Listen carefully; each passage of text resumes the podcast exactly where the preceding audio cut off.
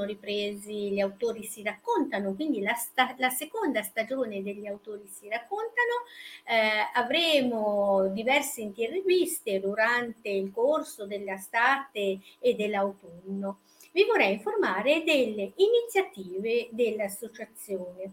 Innanzitutto vorrei mm, chiedervi di prenotarvi per il 31 luglio dove in piazza di Andrea Sazzana faremo delle letture sotto le stelle e le letture saranno proprio i vostri elaborati, le vostre opere con le poesie, con la prosa, con eh, pagine magari anche di saggistica dove avrete un tot di minuti per farvi conoscere. Sicuramente in quell'occasione per chi ha eh, libri editi potrà eh, mettere i suoi libri in vendita quindi è un modo per rientrare nel, nel mondo culturale di presenza. In più vi vorrei dire alcune iniziative che faremo eh, durante l'autunno e l'inverno. Una di queste eh, faremo un libri per non vedenti, eh, per bambini, quindi fiabe, favole, eh, vi invito a inviare le vostre fiabe dove verranno raggruppate in una bellissima antologia e poi verranno distribuite agli ospedali. Poi guarderemo probabilmente anche agli asili e alle scuole. Eh, un'altra bella iniziativa, eh, indico un concorso Le poesie del Natale, questo non, eh, non serve pagare la quota di partecipazione, quindi inviateci queste poesie. Altra comunicazione importante che mi state telefonando, se volete associarvi, vi ringrazio per tutte eh, le associazioni, le adesioni che sono state fatte fino a questo momento, chiedete informazioni scrivendo alle mail info chiocciola poeti, solo poeti, poeti.it vi verrà mandata tutta la scheda perché in quella maniera lì potrete fare anche voi gli autori si raccontano, partecipare a tutte le nostre iniziative, corsi di lettura, di lezione, di recitazione, corsi di formazione. E poi abbiamo anche i gruppi di lettura e abbiamo inserito altre riviste che però mi comincio a dirle non finiamo più. Quindi seguiteci, eh, sarà nuovamente una stagione, inizierà una stagione anche teatrale, vi, vi dico che avremo anche una stagione teatrale. Quindi eh, inizierei comunque a presentarvi il primo autore. Il primo autore è Franco Sorba, di Torino, di Moncaglieri, ha scritto sia prosa che narrativa, quindi invito la regia a inviarlo e a inviare e a poter mettere, non, non c'è, allora, nel frattempo ho capito che stasera abbiamo dei problemi tecnici, quindi vi racconto altre iniziative che faremo durante la stagione invernale. Allora, intanto faremo dei corsi eh, di, di, scrittura dove mh, abbiamo notato che soprattutto ci sono stati questi anni eh, dove, ci, dove eh, era bello inserire di tutto all'interno dei romanzi invece, o delle poesie. Invece ci, invece poi lo stile va che è meglio togliere, pulire, eh, fare una descrizione più pulita del verso oppure del paragrafo, in maniera tale che eh, si possa rendere la lettura più facile e più scorrevole. Quindi questi corsi eh, verranno intensificati, ma eh, continueremo comunque la, la rubrica eh, di letteratura, faremo anche periodi storici, avete visto abbiamo inserito anche la rubrica, abbiamo cominciato con le monete, però andremo poi con le tasse, con le gabelle, con le accise, perché, da dove partono, per quale motivo sono state inserite e non sono state più tolte. Poi faremo anche una rubrica di cucina, sì, avete sentito bene, una piacevolissima rubrica di cucina soprattutto quando eh, la, eh, l'arte culinaria è all'interno di libri. Me ne vengono in mente moltissimi, però ne vorrei lasciarvi proprio per eh, la serata principale e eh, continueremo i festival, faremo il festival dell'Aiku, faremo il festival dei saggi e abbiamo in programma anche diversi, diversi festival. Ringrazio chi ci sta salutando, sono tutti veramente molto carini. Io spero che i problemi di regia si siano in qualche maniera risolti, altrimenti continuo a parlare e, e dico uh, che abbiamo preparato un bellissimo video. Eccoci, Marisa, eh, buonasera. Buonasera, buonasera Susanna. Eh, speriamo di avviare al meglio questa serata perché ci sono due autori che mh, mm, sono entrambi di eh, piemontesi, diciamo, sempre della zona di Torino e, e quindi mh, mm, rispetto alla nostra bella Liguria facciamo anche, apportiamo anche le bellezze del Piemonte, vero? E quindi due autori, uno è eh, appunto il Franco Sorba, eh, sarebbe il primo, e poi l'altro Andrea Dess. Vediamo se, se sarà possibile il, il, collegamento. Eccolo qua, Franco Sorba. Buonasera. Buonasera, buonasera, buonasera a tutti. Allora, io vi lascio alla prima parte dell'intervista che verrà condotta da Marisa Vivo e poi dopo parleremo anche del, ehm, del libro che ha scritto il signor Sorba. Io non credo ai fantasmi. Prego. Va, va bene. Va bene. Allora, okay. benvenuto signor Sorba. Eh, grazie, grazie dell'ospitalità. Volentieri. Grazie dell'ospitalità, veramente eh, siete accoglienti in tutti, in tutti i sensi. Ecco, cerchiamo, cerchiamo, facciamo del nostro meglio. Eh? E, ehm, allora, questa sera, in virtù di quello che ho detto prima, cioè di, mhm. ehm, di fare una, non tanto un confronto, ma di mettere in luce anche le bellezze del suo territorio, allora sì. io dirò che lei vi a Moncalieri. È nato a Torino nel 1957, sì. lo posso dire perché lei è un uomo, quindi non credo che, che abbia delle remore. Non ci sono problemi di età, ecco. anche eh. se sono tanti gli anni, eh, sono tanti. Eh, non, non, si vedono, non si vedono e non si sentono. Eh, diciamo intanto che il, il suo comune è il secondo per ampiezza nella provincia di Torino ed è situato alle porte del capoluogo. L'etimo, l'etimologia eh, ha un significato ben preciso.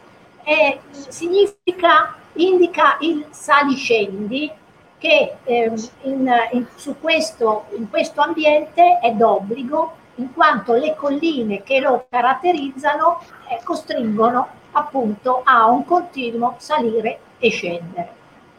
Sì. Il luogo... Infatti in poi... piemontese, eh, in piemontese sì. si dice Monte e Calais, Monte ah, e Calais, sì. Moncaglieri. Io no, non conosco il piemontese, quindi non mi sono permessa, ma lei ha fatto bene, perché poi parleremo, eh? parleremo anche del suo piemontese. Allora, questo luogo è coperto di boschi, boschi fluviali, perché ricordiamo che è attraversato dal Po, e da due torrenti, il Chisola e il Sangone. La storia del, di, di questo luogo risale naturalmente all'Alto Medioevo e si snoda attraverso il tempo con mm, la presenza anche di nuclei potenti che lo hanno governato, che lo hanno guidato. Per esempio i Cavalieri Templari, sappiamo, e poi naturalmente il, il dominio eh, per lungo tempo dei Savoia, con eh, i vari rami eh, fino a, a, quello di Carlo Alberto che è il ramo carignano dei Savoia.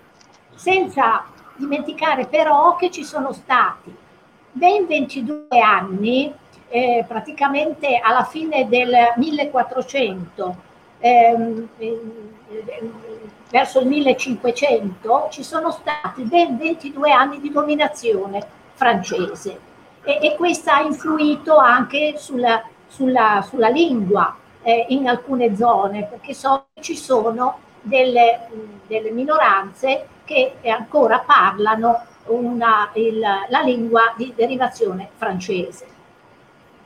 Allora, mh, da ultimo io vorrei citare, perché di questo non si può fare a meno, eh, eh, di, di, di, esaltarlo e soprattutto di, mh, invitare a visitarlo, il castello di Moncalieri, che è spettacolare, che veramente è, è, è partito inizialmente come fortificazione, fortificazione perché era necessario naturalmente eh, controllare l'accesso a Torino, quindi risaliamo all'alto medioevo, al 1100, e poi in, una, in seconda battuta è stata la duchessa Iolanda di Savoia, la quale ha voluto tramutarlo in una bellissima residenza eh, con eh, altre naturalmente caratteristiche più, più importanti, più eleganti, fino a che, e questo eh, è importante ricordarlo, fino a che nel 1600 ci sono stati dei lavori eh, ciclopici direi perché sono durati 60 anni addirittura e allora il castello ha eh, assunto quella conformazione che vediamo adesso, imponente, bellissima, con le sue due torri quadrangolari barocche e, e poi la parte invece più antica inglobata all'interno, ma anche un parco strepitoso, un parco con fontane, giochi d'acqua, ehm, il giardino delle rose. E allora tutto questo ci ha permesso, ha fatto sì che il, questo luogo sia inserito giustamente tra le dimore e i siti del patrimonio dell'UNESCO. Ed è, ed è insomma eh, senza dubbio un invito eh, per, per, noi italiani e per gli stranieri a, a visitarli. Ora vorrei venire invece a lei, entriamo nel vivo, ehm, eh, diciamo, presentando la sua personalità, la sua attività e poi la sua opera. Intanto diciamo che lei, io so che lei per vent'anni ha, ha, svolto l'attività di Maccari, poi per altri vent'anni si è dedicato a un'altra attività, l'immobiliarista, quindi anche qui un'attività diciamo rispetto alla prima molto più dinamica. E adesso lei mi ha confessato che vorrebbe per altri vent'anni ma io dico anche di più, è dedicarsi alla scrittura. Dedicarsi alla scrittura, infatti, lei si occupa sia di poesia, si occupa di prosa e si occupa, mi ha confessato, anche eh, di teatro. Allora, parto ora dal suo testo, cioè lei ha presentato alla nona edizione del premio letterario città di Sarzana questo testo. Ecco la regia ce, l'ha, eh, e ce lo evidenzia in, sul, sul, video, e mh, mm, è una silloge, una silloge che è stata pubblicata nel 2020 da Genesi Editore, editrice, nella collana I Frombolieri e è a sede questa casa editrice a Torino ed è diretta da Sandro Gross Pietro che ha eh, fatto anche una eh, adeguata eh, prefazione, eh, è il prefattore di questo testo. Senta, nella copertina, mm, eh, buonasera, buonasera, eh, vediamo anche ci saluta, grazie dell'attenzione eh, vediamo che appunto nella sua copertina sono indicati una serie di segni di misurazione del tempo degli alchimisti medievali, che io penso non siano casuali. E quindi le pongo questa prima domanda. Ci può spiegare la sua scelta? Sì, sicuramente è stata una scelta che abbiamo concordato insieme con l'editore. Eh, sia perché eh, questi simboli esoterici, alchemici erano, erano chiaramente così eh, vicini al periodo medievale e quindi ehm, l'editore pensava che fosse anche eh, adatto come, come, come copertina ai miei, ai miei, versi che sono semplici, sono versi eh, crudi anche se vogliamo e molto simili a quelli dei cantastorie popolari eh, dell'epoca in cui si formava la lingua, la lingua, le lingue europee, in cui si formavano le lingue europee. Quindi, eh, e poi per questo fascino di mistero che, che aleggia sempre nella simbologia, nella simbologia quindi, quindi eh, è un mistero sia, nel, sia, linguistico sia di interpretazione. E, e può essere anche questo un, un, motivo di attrazione per quello che si scrive, perché in fondo, come dico, i miei versi sono molto sono essenziali, anche crudi, ma hanno, hanno forse il mistero del ricercare eh, l'origine delle cose. E, e, e, così la, la, la, i sentimenti nascosti nelle persone. Ecco, quindi è stata una cosa concordata, eh, scartando altri, altri, altre copertine più vistose, più, eh, forse più, che attraggono di più, però questa era proprio una scelta di riservatezza, se vogliamo, di riservatezza di, e di sobrietà. Quindi. Sì, sì. È, è, è, giusta, eh? è giusta questa, questa scelta, a mio parere, è azzeccata proprio in virtù di quello che lei ha, ha detto poc'anzi, cioè questa essenzialità che è presente anche nei suoi versi. Intanto in relazione al, al, al tema del cantastorie, cioè il fatto che lei si proponga come un moderno cantastorie, effettivamente mh, mm, si, si, addice anche al, ai tempi nostri, pur essendo logicamente la società cambiata, pur essendo il tempo trascorso e, e quindi e appunto come ha detto giustamente non, non ci possono essere versi eh, quali si utilizzavano nel Cinquecento ad esempio o ancora prima, ma lei utilizza uno stile che è congruo alla materia e alla nostra società. Quindi il suo linguaggio è un linguaggio moderno, è un linguaggio spedito, è un linguaggio telegrafico, talvolta anche molto secco. E come dice il titolo, amari versi, si capisce subito che la materia è amara.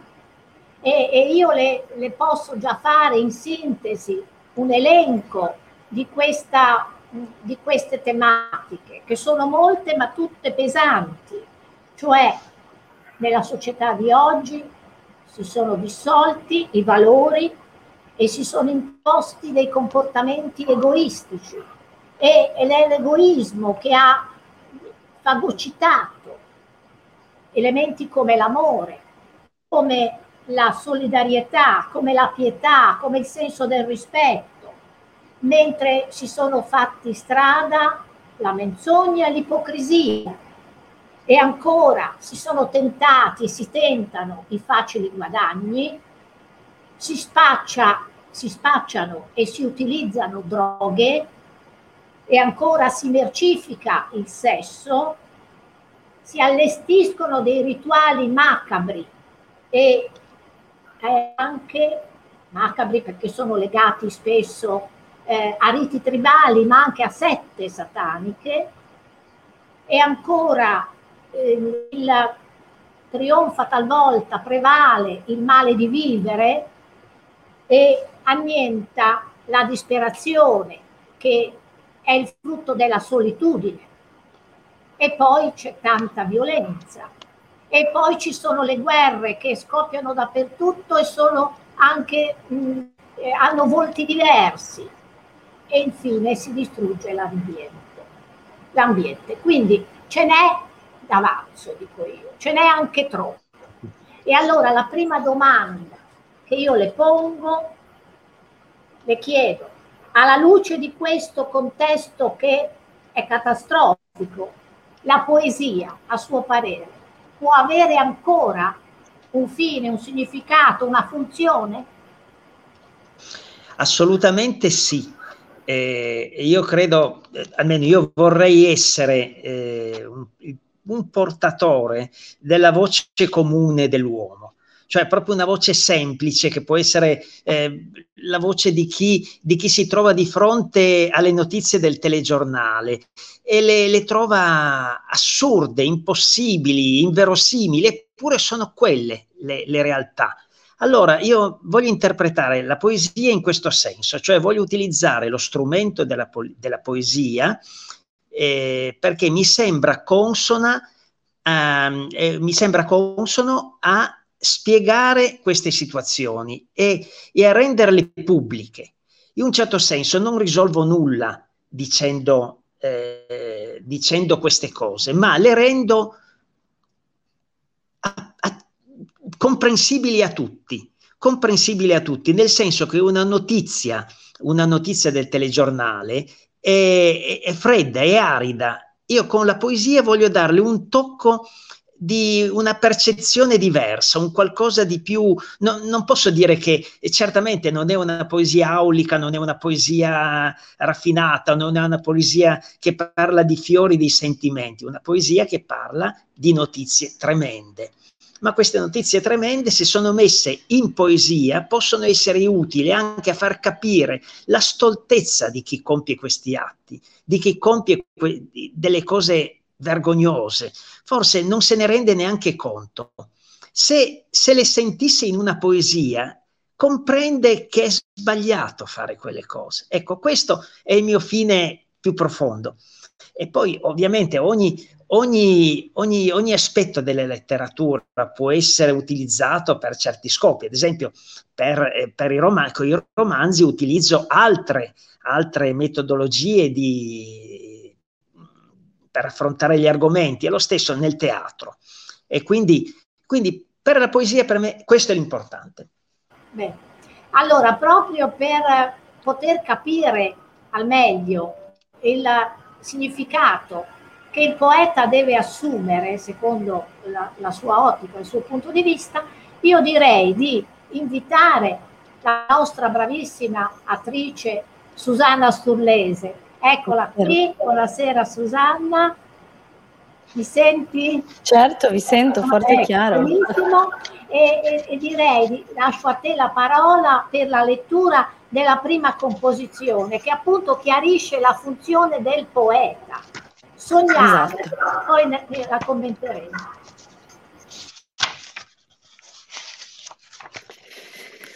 I poeti Sembrano dormire con gli occhi aperti, ma sognano e vivono i sentimenti così intensamente che nessuno osa toccarli. Il poeta vive in un sogno l'universo intero. La poesia creata diventa un diritto di tutti e donarla regala la gioia più grande. Ecco, bravissima, grazie perché ci hai fatto capire mh, alcuni passaggi, ci ha fatto capire il signor Sorba alcuni passaggi della composizione che possono essere, a mio parere, individuati in alcuni suoi verbi. Cioè nell'essenzialità però ci sono del, degli spunti appunto di riflessione, come lei diceva, là dove ad esempio scrive sognano e vivono i sentimenti i poeti. E io sottolineo in particolare il verbo vivono perché in questo modo lei rifiuta la morte dello spirito, la, la morte spirituale che invece dilaga intorno a noi, si può dire quotidianamente. E quindi il, il poeta, i poeti cercano di fornire un po' di ossigeno. E ancora, lei scrive, poeta vive in un sogno l'universo intero perché sente di essere una parte di questo universo, integrato ehm, ehm, in, in, una mh, mm, fusione con l'universo, anche se c'è il mistero a volte. E ancora importante, quando lei scrive, la poesia diventa un diritto di tutti senza distinzioni sociali, questo è importante, questo è importante per la poesia. E quindi io dico, la poesia è il mezzo più democratico che ci possa essere, di cui ci si possa servire. E insieme però è anche il più aristocratico, perché coloro che la recepiscono vanno ad una sorta di elevazione spirituale. Quindi è un mezzo di elevazione. E infine lei pone la conseguenza. Il poeta dice porge un dono che regala la gioia più grande. E perché la poesia può anche penetrare, certo, non la corazza di tutti penetrerà, ma ha, questa, ha anche questa funzione, può penetrare la corazza altrui e, e, e può aprire quelle monadi chiuse al dialogo e al rapporto e alla comprensione dei propri simili. E quindi vede, il poeta serve. È d'accordo, vero? Assolutamente sì, il poeta deve essere mediatore dei sentimenti e, e cercare di dare voce ehm, alla gente e, anche alle asprezze generate da una società distante dalle necessità della, della gente stessa. E quindi, quindi deve, deve, essere colui che sa interpretare le cose rendendole più, più belle, anche se sono cose brutte. Ecco, questo proprio per usare dei termini semplicissimi. E poi la cosa importante è che la poesia deve essere regalata a tutti, deve essere di tutti, altrimenti non ha un senso. Una delle co- vorrei fare una precisazione. Io in tutte le mie composizioni, che siano eh, poetiche, mh, mm, eh, di romanzi, di commedie, non utilizzo mai il turpiloquio. Lo escludo completamente, sia perché sono nato in un'epoca in cui forse c'era, vigeva la censura ed eravamo al di fuori di, di certi concetti, ma lo ritengo un mezzo non, non utile per, per elevare lo spirito della, delle persone e quindi non lo utilizzo se non quando proprio è necessario, utilizzando il dialetto o lingue straniere, mai utilizzando l'italiano. Ecco, perché, perché voglio evitare questo, eh, questo, questo, questo aspetto. Anche se poi in fondo sono nato in quel mondo quando la censura veniva abolita, io mi ricordo ancora, una, se mi permette un, una, una riflessione, eh, mi ricordo ancora, mi sembra nel 75 o quando era, quando eh, sì, il Zavattini nel 76, ecco, nel 76, una mattina di ottobre, fece una trasmissione televisiva e il famoso Cesare Zavattini, un personaggio eh, importantissimo della cultura, pronunciò la, una parola che era cazzo, con l'idea di pronunciare una parola che aveva una Z in più. Questo era per, per quell'epoca era una, una, forma di libertà, una forma di libertà che però non ha reso libera l'Italia o gli italiani. E, volevamo liberarsi dal gioco di, di, un'oppressione che poteva essere la censura, i problemi eh, politici, sindacali, qualsiasi cosa, con la parolaccia si risolveva tutto. In realtà non abbiamo risolto niente, quindi io penso che sia eh, da usare con parsimonia. No, sì, eh, questo è vero, questo aprirebbe chiaramente un, un discorso sì, molto ampio, ma semmai forse ci arriveremo anche passando da un'altra strada eh, a questo che lei sta dicendo, cioè perché la, eh, la platealità non è mai vincente. Allora, ehm, vorrei passare, eh, sempre attraverso la bellissima voce di Susanna Sturlese, ad un'altra composizione che ha ugualmente, Susanna, una, un'atmosfera un po' sognante e sospesa. Eh? Le nuvole che sembrano pecore. Prego. Di sera giunse portato dal vento un vecchio con il volto stanco. Le rughe tagliavano le sue parole che cadevano sulla mia mente come leggeri fiocchi di neve. Sapeva cose a lui precluse, parlava di tempi lontani. Ignoravo il suo nome, eppure tracce familiari accendevano i suoi occhi. Con lui era normale ritornare bambino, mentre mi teneva per mano come faceva un tempo, volando su nuvole che sembravano pecore. Ecco, gra- grazie, eh, sei riuscita proprio a entrare in questa atmosfera sospesa, no? sognante, come dicevo prima. E io volevo chiedere, ecco, signor Sorma, molto sinteticamente, perché poi abbiamo anche altre tematiche, ehm, da dove discende questa, questo racconto, questa sorta quasi di, di favola, di magia che, ehm, che, lei descrive, questo vecchio, sì. che cosa rappresenta? È la, sì. è la rappresentazione di un'immagine che sorge nel dormiveglia e, e questo vecchio appare privo di identità, ma presente nei ricordi infantili di chi lo sogna eh, anche il fatto che, parla, che, parlasse con voce ovattata, eh, come attraverso fiocchi di neve, ecco, quindi è, è una cosa proprio di sogno. E, eppure in lui eh, c'è qualcosa di, di familiare, eh, sia nei tratti, sia nel, eh, sia nel fatto che conosce delle cose che non dovrebbe conoscere. Quindi il protagonista in realtà si rivede poi bambino e, e, comprende di essere tenuto per mano da questo, di ricordare di essere tenuto per mano da questa persona che forse è il nonno, forse un parente molto vicino, eh, che, che, gli raccontava le storie, lo faceva sognare. E, e insieme, insieme facevano questo percorso che li portava a, a, a vedere le nuvole, a, a volare sulle nuvole. In realtà questo nonno ha portato questo, il bambino alla fantasia, a conoscere la fantasia e a farlo crescere.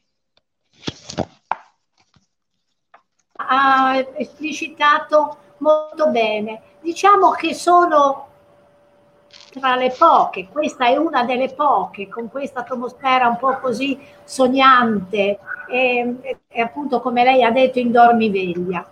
E, intanto generalmente il, il, lessico e lo stile eh, ha anche tante altre componenti, il suo lessico e il suo stile. Nel senso che, come diceva anche lei, i, i versi sono ruvidi, sono essenziali. Io le definirei talvolta dei colpi di, di frusta, che rispecchiano appunto gli argomenti altrettanto drammatici. E lei recupera, ad esempio, una passione sua personale che è quella del dialetto, del dialetto piemontese. E lo, lo ascolteremo adesso, tra poco, lo ascolteremo dalla voce sua nella versione eh, in dialetto e poi dalla voce di Susanna eh, Sturlese nella versione in italiano. Però voglio aggiungere che lei utilizza anche altri mezzi espressivi ed è per esempio il gergo borgataro delle periferie, delle periferie romane degradate. E, oppure anche le sue parole procedono al ritmo del rap, che è così caro ai giovani d'oggi. E mh, mm, da alcuni addirittura è stato definito il poetare di oggi, no? il poetare del, del nuovo millennio addirittura. Allora, io direi di passare la, ehm, il, eh, diciamo, l'intervento in, in versi eh, a lei, eh, per, sì. per, il suo, per, per, la sua composizione. Parlete o non parlete? E poi, o non parlete. Glielo, glielo chiedo dopo il significato. Sì. Allora, Parlete o non parlete? Dete la man o giresse dall'altra parte? Piuttosto, me jesse mort, diria mia mare, sia fissa viva. Ma il mondo le cambia, pi niente come prima sarà. Forse il piemontese fra cent'anni senza vusa resterà. E come l'era bel pudeilu per le da spertut. Ale anche colpa tua se sta per moire. Ma è niente da fe. Teu duerte la porta, altrimenti il cœur assagna. La tua pelle è diversa, è scura. La tua Africa è lontana Sai nem perché cesamnitan belessi, ma cesnomu come mi, e deo duerte la porta, e dete il cœur. Bene, io però per poterla fare comprendere ai nostri spettatori in maniera diciamo più, più chiara, eh, eh, invito allora Susanna, eccola, a dare la versione in italiano. Parlarti o non parlarti, darti la mano o girarsi dall'altra parte. Piuttosto è meglio essere morti, direbbe mia madre se fosse viva. Ma il mondo è cambiato, più niente come prima sarà. Forse il piemontese fra cent'anni senza voce resterà. Com'era bello poterlo parlare dappertutto. È anche colpa tua se sta per morire.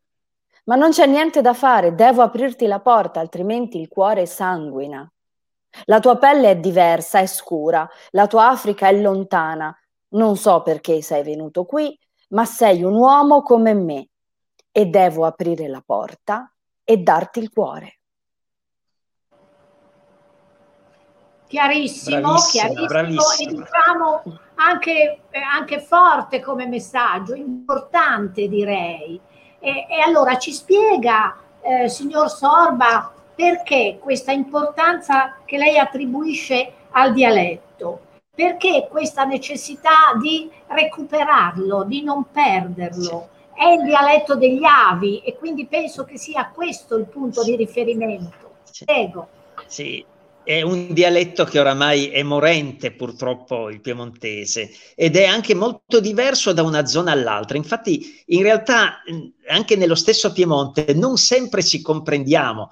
Eh, facciamo degli esempi, le zone più vicine alla Val d'Aosta, il canavese, parla un dialetto che per noi è incomprensibile. Io provengo da una regione, da una piccola zona eh, tra l'Astigiano e il Piemonte che viene chiamata Pianalto Astigiano è una zona povera di culture eh, agricole, improduttiva, a differenza delle altre parti del Piemonte che invece sono molto redditizie, è dovuto al fatto che eh, nel Pliocene inferiore eh, l'acqua del mare si era elevata e copriva gran parte dell'Italia, della, della pianura padana. C'era solo un'isola che era questa zona di Torino e eh, del Monferrato che si univa alle Langhe, tutta mare. Infatti è frequente trovare nei terreni delle, delle conchiglie di 2-3 milioni di anni fa.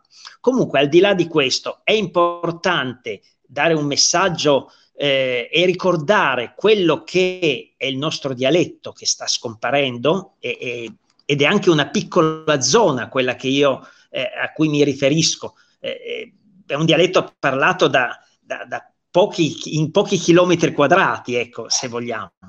Però è importante anche perché in realtà eh, dimostra la diversità delle persone rispetto anche ai problemi. Prendiamo il problema della, dell'immigrazione, un problema che noi adesso sentiamo ed è una contraddizione dentro di noi, quello che, che, che viviamo, ma eh, nel caso della generazione precedente, quello di mia madre, ad esempio, sarebbe stato un problema impensabile, insostenibile, perché era completamente fuori dal mondo.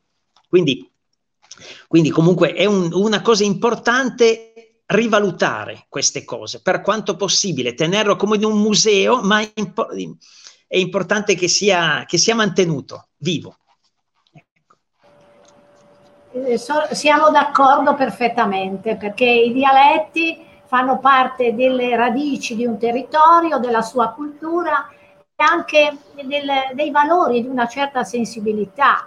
Io però credo anche che questa composizione come messaggio possa andare oltre, perché probabilmente quella sua madre che avrebbe aperto la porta in tutta tranquillità ad un affamato, ad un povero, eh, e, e, le vuol dire, eh, attraverso appunto quei valori, vuol continuare a dire alle generazioni di oggi e a quelle future, perché il, la, la, questione non, si, non finisce eh, di qua a poco tempo, è una questione che è un problema che eh, dovranno porsi anche chi verrà dopo di noi.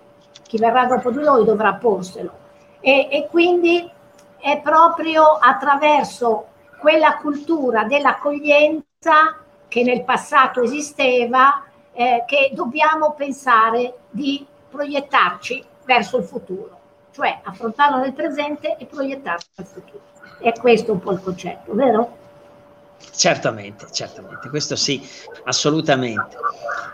Va bene, allora eh, senta, io passerei adesso ad un'altra composizione perché è una composizione che mh, mm, rivela un eh, percorso intimistico, un ripiegamento intimistico molto forte che viene esplicitato nell'uso degli aggettivi e dei simboli attraverso i quali si percepisce un, il grido di dolore dell'anima. E allora chiamo eh, sempre Susanna Sturlese, ecco Susanna, eh, ci eh, interpreterai acque salate.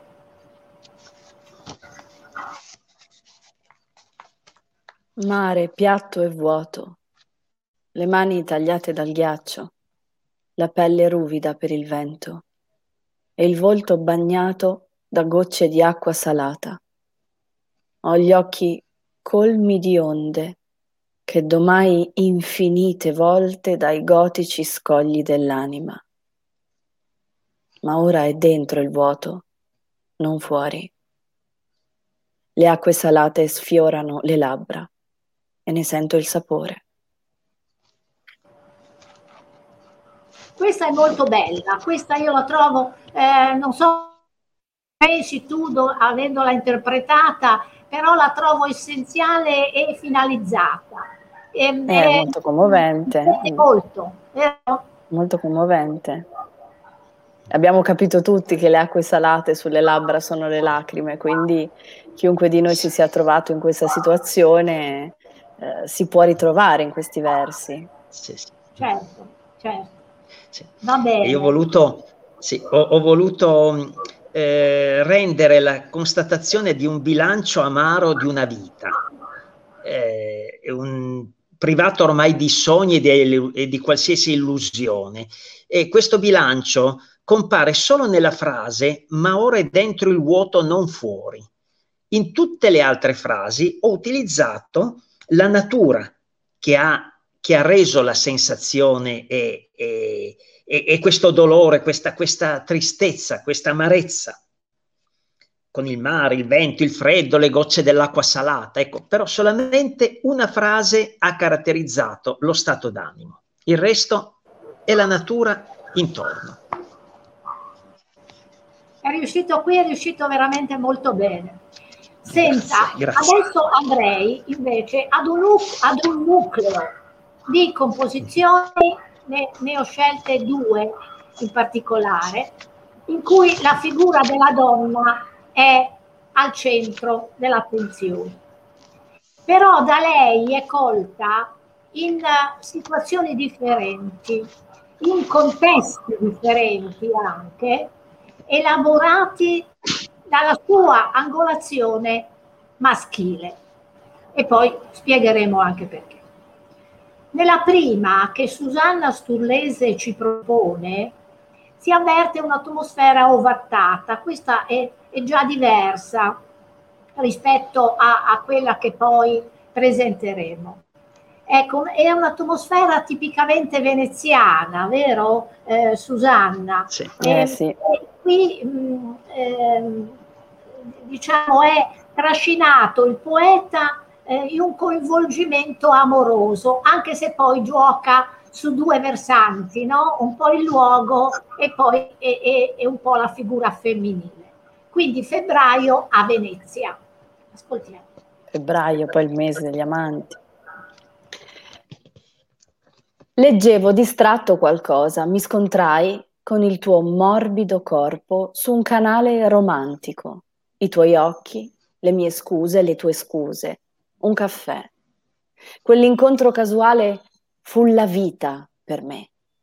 Cancellasti la mia maschera sarcastica, al suo posto subentrò la tua bellezza. Mi nutrii del tuo intenso amore e lasciai che le mie labbra per anni baciassero il tuo volto, Venezia, amore. Bene, grazie Susanna, hai reso perfettamente l'atmosfera veneziana. Eh? Eh, Veramente, complimenti, complimenti. Assolutamente vero, eh? sì, assolutamente sempre, sì. Sempre. Lei dà sempre quel tocco che fa apprezzare eh, la poesia e la prosa, perché lei è un interprete e quindi eh, ha senza dubbio un quid in più no? eh, rispetto a noi. Io... Ecco, allora, ehm, senta, a me adesso preme affrontare invece un, un tono più, più, forte, più aspro, perché le, i toni morbidi cedono rapidamente il posto appunto a immagini di degrado spirituale e anche fisico.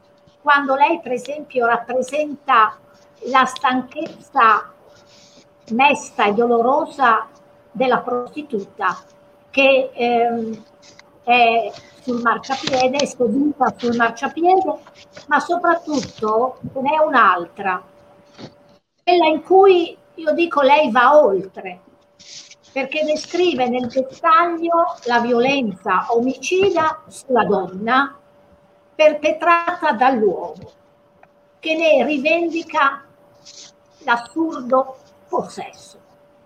E allora io direi di ascoltare subito e poi le farò una domanda e poi ancora faccio una mia considerazione. La mia donna deve essere, non deve essere di altri.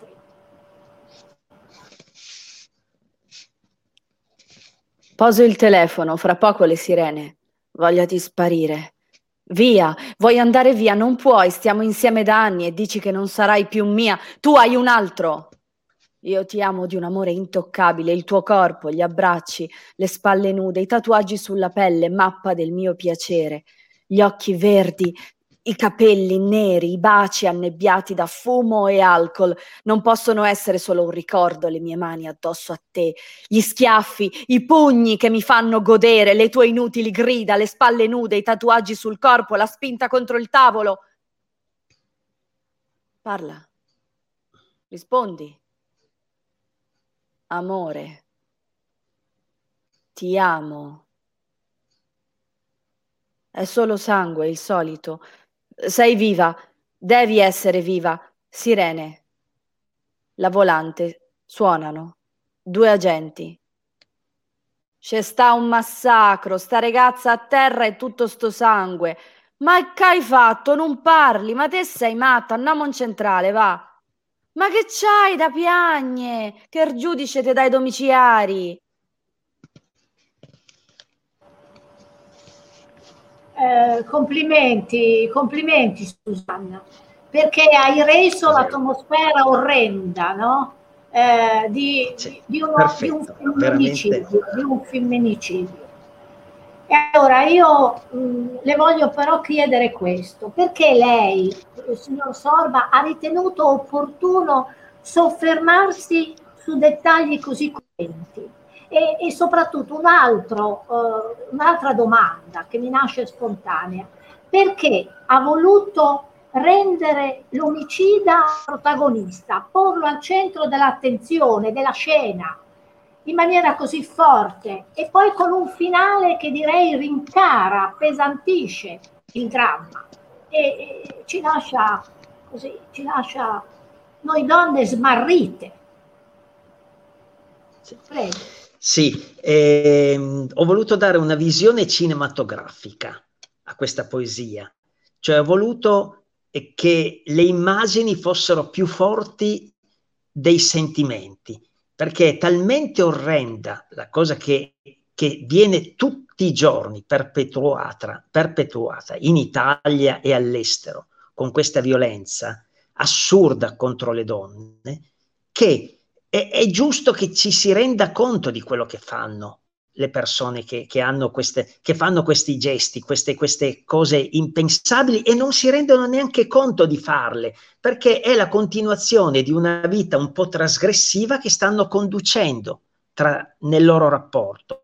Un rapporto fatto di, di sesso, magari di droga, magari di, di, di, eccessi. E questi portano a violenze che sono eh, queste, queste che, che, che ho riportato a parte il fatto che la poesia precedente, Non ho più paura, è la versione femminile, la donna che è stata uccisa e che non ha più paura del marito che le fa violenza. Quindi sono due facce della stessa, della stessa violenza. La prima è la donna uccisa che non ha più paura del marito e la seconda il marito che ha ucciso la donna senza rendersi conto di farlo ha chiamato la polizia e quando arriva c'è poi l'altro aspetto, che è l'aspetto giuridico, e questo è l'aspetto popolare che, che voglio dare nella poesia, e sconvolge la gente, che poi la punizione è irrilevante. La, la, la giustizia non colpisce abbastanza chi, è, chi compie questi gesti. E ho voluto esprimerlo nella poesia in due facce diverse. Eh, con quello scopo sì, specifico. Sì, sì, eh, sì, lei è chiaro, eh, però io non è che sia del tutto d'accordo su questa, su questa linea, perché vede il punto, il punto è, è un altro, ma da, mh, da dire mh, escitamente a, a tutti gli uomini, nel senso che io parlo da donna che vuole appunto esprimersi alla pari con gli altri rappresentanti di genere. E certamente sappiamo che la parità è un diritto sancito dalla Costituzione italiana, ma con un'applicazione ancora molto evanescente. Lei lo, lei lo cita nella, nella, parte conclusiva, no? eh, ti daranno i domiciliari. Però eh, questa parità è tanto proclamata, la si espone spesso in formule stereotipate che sono di facciata, la si espone nei discorsi ufficiali, la si, espone, la si espone nelle ricorrenze e anche nell'assegnazione delle quote rosa in politica. Ebbene, io vedo la verità che trapela da due punti, da due elementi. Cioè, un primo punto che è quello dal, dal lato fisico, perché vede, vige purtroppo, ora subdola e ora plateale, la legge del testosterone, che rimuove la ragione, che la elimina totalmente. E dal punto di vista culturale, questo è un punto che mi preme di più sottolineare, vige un altro atteggiamento che si alimenta che è alimentato da una mentalità distorta, quella che viene trasmessa da una generazione all'altra. E allora questo è il vero tallone di Achille dell'uomo, quello che resta scoperto e il proposito in cui egli dovrebbe, dovrà e dico deve puntare, ma con lealtà vera, cioè non con maschere, era chiuso proprio in questo. I propri figli, quando vengono al mondo, devono essere amati, tutelati, protetti, ma anche formati. E formati a che cosa? Al rispetto, rispetto in senso lato, che allora comprenderà anche il rispetto verso la donna. E allora chiudo, sarà solamente così che la violenza sulla donna, che non conosce mai, nemmeno oggi, limiti di tempo né confini, né distinzioni sociali, né religiose, né fasce d'età, né tipologie di lavoro umile o prestigioso. Finalmente brucerà al fuoco dell'amore, ma quello vero. Ecco, questo io mi sento di dire.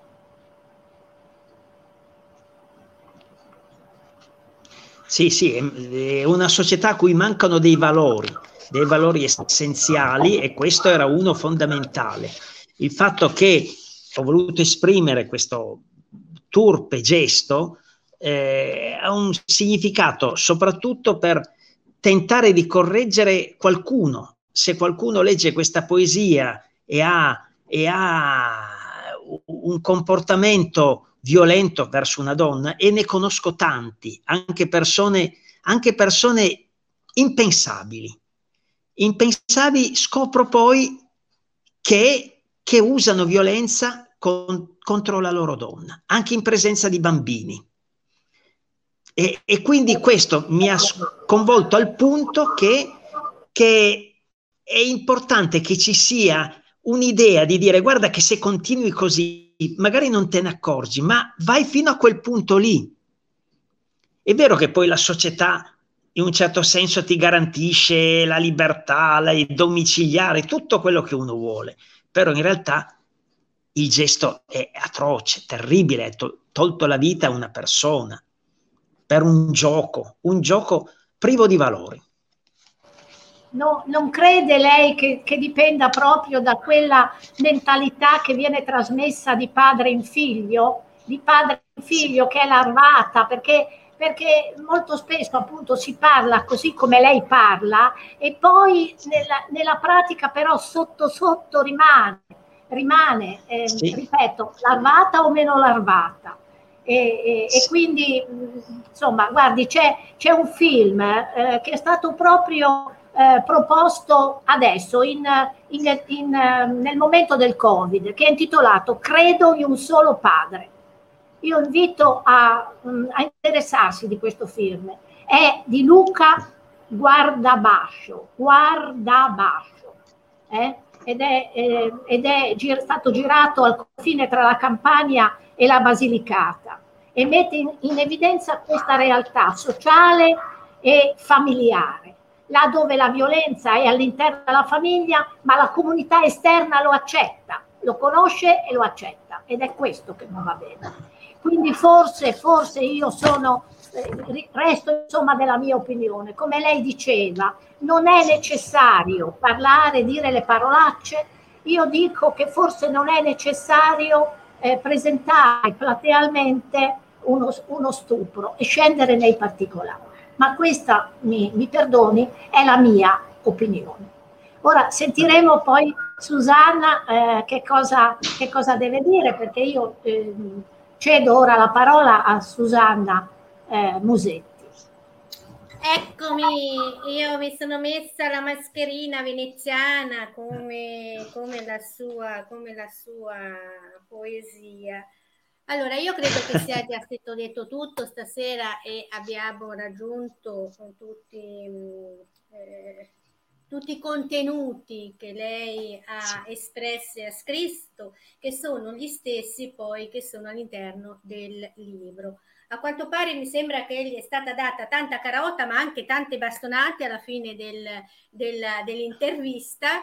Ehm, e io credo che in qualche maniera possa collegarmi al discorso di Marisa. Eh, siamo donne, probabilmente abbiamo interpretato la sua poesia in maniera diversa dall'altro lato, eh, quindi eh, e non abbiamo forse condiviso alcuni passaggi di quella poesia eh, che la invito a, a, rileggere perché secondo me lei forse l'ha fatto con un buon intento, però è passato un messaggio sbagliato. Eh, godere a dare pugni, calci alla propria compagna piuttosto che eh, vedere il sangue, lei probabilmente l'ha voluto fare in segno di denuncia e per eh, in qualche maniera eh, portare l'attenzione a questa poesia. Noi donne l'abbiamo interpretata in maniera diversa, l'abbiamo interpretata come una goduria da parte dell'uomo a fare queste cose, quindi invito tutti a non farle. Certo, lei non si è mai tirato indietro, comunque nel, e ha avuto tanto coraggio e un pizzico di follia, sicuramente anche scellerata in qualche maniera, a tirare fuori certi argomenti. Lei si è messo in gioco, probabilmente l'ha fatto per eh, scaturire questi, queste emozioni, questi sentimenti da parte nostra, ci è riuscito benissimo, eh, però allo stesso tempo, allo stesso tempo ci rimane un dubbio. Chi è il vero Franco? È quello che condanna queste cose, quindi non, non è certo a favore di queste cose assolutamente. Certo, dopo, dopo, tutte le bastonate sì. che ha ricevuto, altrimenti gli, gli sarebbe no. arrivato uno schiaffo no, qua. Quindi, non è certo, dire, non è, è certo giusto, giusti- non ho certo voluto giustificare un, un atto del genere. Ho voluto semplicemente descriverlo, rendendolo nella sua bruttezza estrema. Ecco, quindi, quindi non c'erano motivazioni maschiliste, ecco in questo. Io avrei, io avrei voluto parlare del suo ultimo libro, purtroppo abbiamo già fatto più di un'ora di intervista. Sforato. Le tematiche che tratta questo libro sono in parte quelle che ha già eh, descritto con le poesie, eh, quindi ehm, ci sono all'interno eh, dei momenti spietati, dei momenti dove feriscono anche qui l'animo eh, sensibile del, del lettore perché i personaggi sono personaggi, eh, vabbè c'è il personaggio buono come la protagonista Cora, ma ci sono anche dei personaggi che si approfittano eh, di, mm, di violenza, si approfittano eh, anche in questo caso, anche in questo caso eh, vorrei chiedere alla regia per cortesia di togliere, perché vorrei vedere proprio in, in viso il signor Franco. Eh, anche in questo caso ci sono momenti di violenza. Eh, e volevo chiederle, visto che ci sono delle descrizioni così precise, ehm, quasi eh, palpabili all'interno del suo libro, è una Torino che si annoia e quindi cerca un diversivo. Non vorrei svelare nulla perché invito le persone a leggerlo perché è veramente scorrevole, eh, parla di tantissime tematiche, adesso ci siamo soffermati magari eh, su alcune, però voglio dire parla di tantissime tematiche, alcune anche interessanti, eh, c'è anche eh, chi si prodiga per gli altri, quindi in questa maniera ehm, l'animo poi alla fine di Franco è un animo buono perché in qualche maniera maniera vuole far vincere. Però ci sono anche questi aspetti di una Torino di fantasia, sicuramente. Io parlo dei protagonisti, eh, non voglio parlare di Franco, del sentimento di Franco. Perché mm, si parla anche di violenza sui minori, si parla di prostituzione, si parla di sfruttamento, si parla di tutte queste tematiche mm, che, che spesso e volentieri non sappiamo che esistono, no? Anche questa è una denuncia? Questa è una denuncia di quello che appare a Torino. Ecco, ci sono delle, delle, delle situazioni non, eh, non, piacevoli che vengono, in un modo o nell'altro si possono venire a conoscere e questo, questo purtroppo non è, non è una cosa positiva e anche in questo caso ho voluto segnalare, senza ovviamente, però è frequente, è frequente, quello che ho denunciato, quello che ho segnalato così nel, nel, in un romanzo, sono però cose che avvengono realmente. Quindi, ma sono descritte talmente quindi, bene che lei come se fosse all'interno della stanza, però. Cioè, no, dire, no, assolutamente. Ta- no, ma è riuscito talmente bene a descriverle che è stato come sì. il regista, cioè è stato proprio sì. abile nel descrivere queste ambientazioni, cioè sì. mi capisca. Sì. allora io vi, le spiego un segreto. La carota. Volevo farle un complimento. Le, Va bene, io le spiego un segreto. Quando scrivo specialmente un romanzo, entro nel romanzo, veramente ci entro, nel senso che in quel periodo, quel mese, quei due mesi che scrivo questo romanzo, i personaggi del romanzo girano in casa con me, prendono il caffè al mattino e, e poco prima di addormentarsi poi anche loro si allontanano. Cioè, in altre parole, in qualsiasi momento vengo giù eh, in autostrada fino in Liguria, nel viaggio io penso a quello che sto vivendo, lo vivo internamente e poi lo scrivo, lo, lo descrivo nel romanzo, però basandomi su fatti più o meno concreti. È ovvio che è mediato dalla fantasia, è ovvio che la fantasia ha un ruolo determinante. Posso essere influenzato da qualche, da qualche telefilm, da qualche film che ho visto, eh, che mi completano magari eh, certi, certi tratti che mi mancano ma la realtà di quello che ho segnalato non è così distante dalla verità.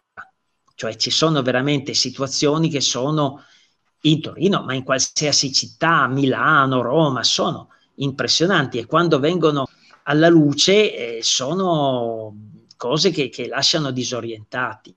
Ecco, comunque il segreto forse è quello, perché io entro proprio nel romanzo e descrivo queste cose perché le sto vivendo con la mente in quel momento lì. Quindi non, non c'è una, eh, una conoscenza personale se non di fatti che sono alla portata di tutti. Quindi lei ha scritto questi quadri disumani, feroci, queste ambientazioni, queste, queste location eh, in maniera comunque lodevole e eh, mi ha fatto capire che in qualche maniera anche i piaceri più effimeri del romanzo cerca di viverli in primis per poterli descrivere al meglio. Giusto? Esatto, esatto. Va bene. Io concluderei qui l'intervista perché di solito durano 40 minuti e abbiamo sforato alla grande, ci sarà modo magari di poter riparlare dei suoi Sono stato troppo prolisso. È riuscito, è riuscito in qualche maniera a, mm, a, scuoterci gli animi, quindi vi invito a leggere un libro che a volte spesso e volentieri sono fatti anche con astuzia proprio per, e credo che abbia giocato proprio il signor Sorba, proprio per scatenare queste reazioni, anche non pienamente in accordo con lei. Va bene, la ringrazio. Eh, a dopo per i saluti Ringrazio. finali. Ringrazio. Grazie per essere stati qua con noi. Eh, Marisa, ci sei? Eccomi, eccomi. Eh, io spero, allora. spero, che il signor Sorba non, non se ne sia avuto male, però noi siamo donne e siamo agguerrite, vero? Ma soprattutto siamo coese, secondo me, poi alla fine. La coesione in qualche maniera ci ha ci ha, ci ha, ci ha reso un po', un po' animo, un pochino ribelle. Allora, eh, chiamerei insieme a Marisa Andrea, Andrea Bess, Bess per la seconda Bess, Bess, pazienza ci ha, eh, ci ha aspettato. Eh? Eh, ci scusiamo per essere stati un po' troppo lunghi, però no. ora veniamo al, al suo bel romanzo. Ho ascoltato con piacere l'altra intervista. Eh, Andrea allora guardiamo se Andrea si è comportato bene, se ci sarà il bastone e la carota. Appendo. A dopo. Allora, uh, Andrea Bess, buonasera. benvenuto. Lei è di Giaveno. Sì. Giaveno è un centro metropolitano di Torino ed è distante circa 30 km dal capoluogo piemontese, eh, la cui storia affonda eh, le sue origini nel, nell'insegnamento romano, tant'è vero che il nome Gavenus è di origine gallica e indicava una famiglia che appunto controllava quel territorio e controllava un nucleo abitativo è diciamo il comune questo suo Gaveno più popoloso della Val Sangana, abbiamo citato prima il, il fiume, e intorno eh, è circondato da, da boschi, o anche immerso diciamo in boschi e parchi che possono offrire ai residenti e ai turisti dei percorsi nel verde, dei percorsi molto salutari, eh, diciamo in quella che un tempo è stata Roccaforte Sabauda, perché qui i Savoia hanno dettato legge per lungo tempo. Eh, ricordo un particolare di Giaveno che è significativo. Nel 1996 eh, è stato insignito il, il suo comune di medaglia d'argento al valor militare per l'impegno profuso dalle popolazioni ehm, nella, nella guerra di liberazione. Allora, oggi diciamo che il suo comune è sempre molto attivo nel turismo, nel, in, in, in, vari settori, nel settore culturale, nel settore gastronomico, eh, nel settore sportivo, eh, poi lei ce ne parlerà semmai ancora. Eh, cito solo una cosa che mi preme ricordare, ovvero un progetto particolare, un progetto singolare che eh, ha avuto applicazione, eh, cioè il, le, le eh, raffigurazioni di scene dei promessi sposi o di personaggi dei, dei promessi sposi sulle abitazioni, su abit- sulle facciate di abitazioni private eh, con eh, naturalmente gli, interventi economici del, questo è lodevole veramente, dei proprietari e anche di un Lions, vero? Sì, nel centro storico. E, e, come si collegano questi, che non sono affreschi in realtà, e adesso spiego perché, eh, si collegano al, al fatto che eh, c'è stato eh, da voi eh, per un certo lasso di tempo un pittore e incisore famoso che è stato Francesco Gonen, il quale nel 1840 aveva illustrato appunto i promessi sposi con una serie di incisioni che, l'avevano, che avevano impreziosito senza dubbio eh, il romanzo del Manzoni. E, e quindi eh, recuperando quelle, que, quelle immagini sono state con una tecnica pittorica che non è quella dell'affresco ehm, trasferite sulle, sulle facciate delle case. Con una tecnica che non è dell'affresco perché l'affresco sarebbe troppo delicato per le intemperie, per l'umidità e quindi sono usate, stati usati dei materiali più resistenti giustamente. E un, altro accorgimento intelligente è stato quello di applicare queste rappresentazioni, di applicarle al, mh, alle facciate in modo tale che possano essere rimosse tutte le volte, poi eh, diciamo ripristinate tutte le volte che le abitazioni hanno bisogno di ristrutturazione o di lavoro. Allora, mh, vuole eh, magari dirci qualche cosa in più di queste belle iniziative? Sì, no, eh, la mia cittadina devo dire che eh, fa moltissime iniziative, siamo diventati una cittadina molto turistica, vero. Eh, si può dire che da maggio a ottobre, ogni domenica, ogni weekend, abbiamo un'iniziativa, una manifestazione eh, di, di, vario genere, da quelle culturali a quelle enogastronomiche e quant'altro. Siamo molto famosi per la, la saga del fungo. Ovviamente quest'anno a causa pandemia abbiamo dovuto eh, tirare un po' i remi in barca, si è potuto fare poco, ma adesso con la nuova stagione ci stiamo nuovamente muovendo e quindi siamo anche per le famose luci di Natale che abbiamo iniziato a proiettare sui, sui palazzi del centro storico, adesso siamo abbastanza conosciuti anche a livello italiano, quindi devo dire che ci diamo molto da fare. Io personalmente mi occupo di altro a livello di comune. Siete molto coesi, siete molto compatti. Bene, complimenti. Sì, c'è, molta, c'è molta vitalità, devo dire.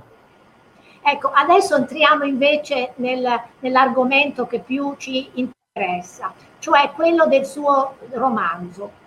Lei alla nona edizione del Premio Internazionale Città di Sarzana ha presentato un romanzo eh, significativo, direi, L'incanto della luna rossa.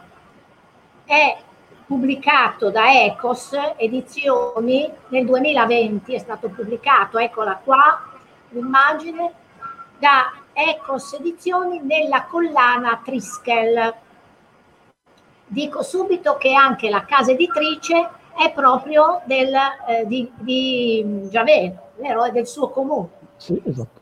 Ecco, e si tratta, ecco, diciamo, di, di in, che, in che cosa consiste questo romanzo.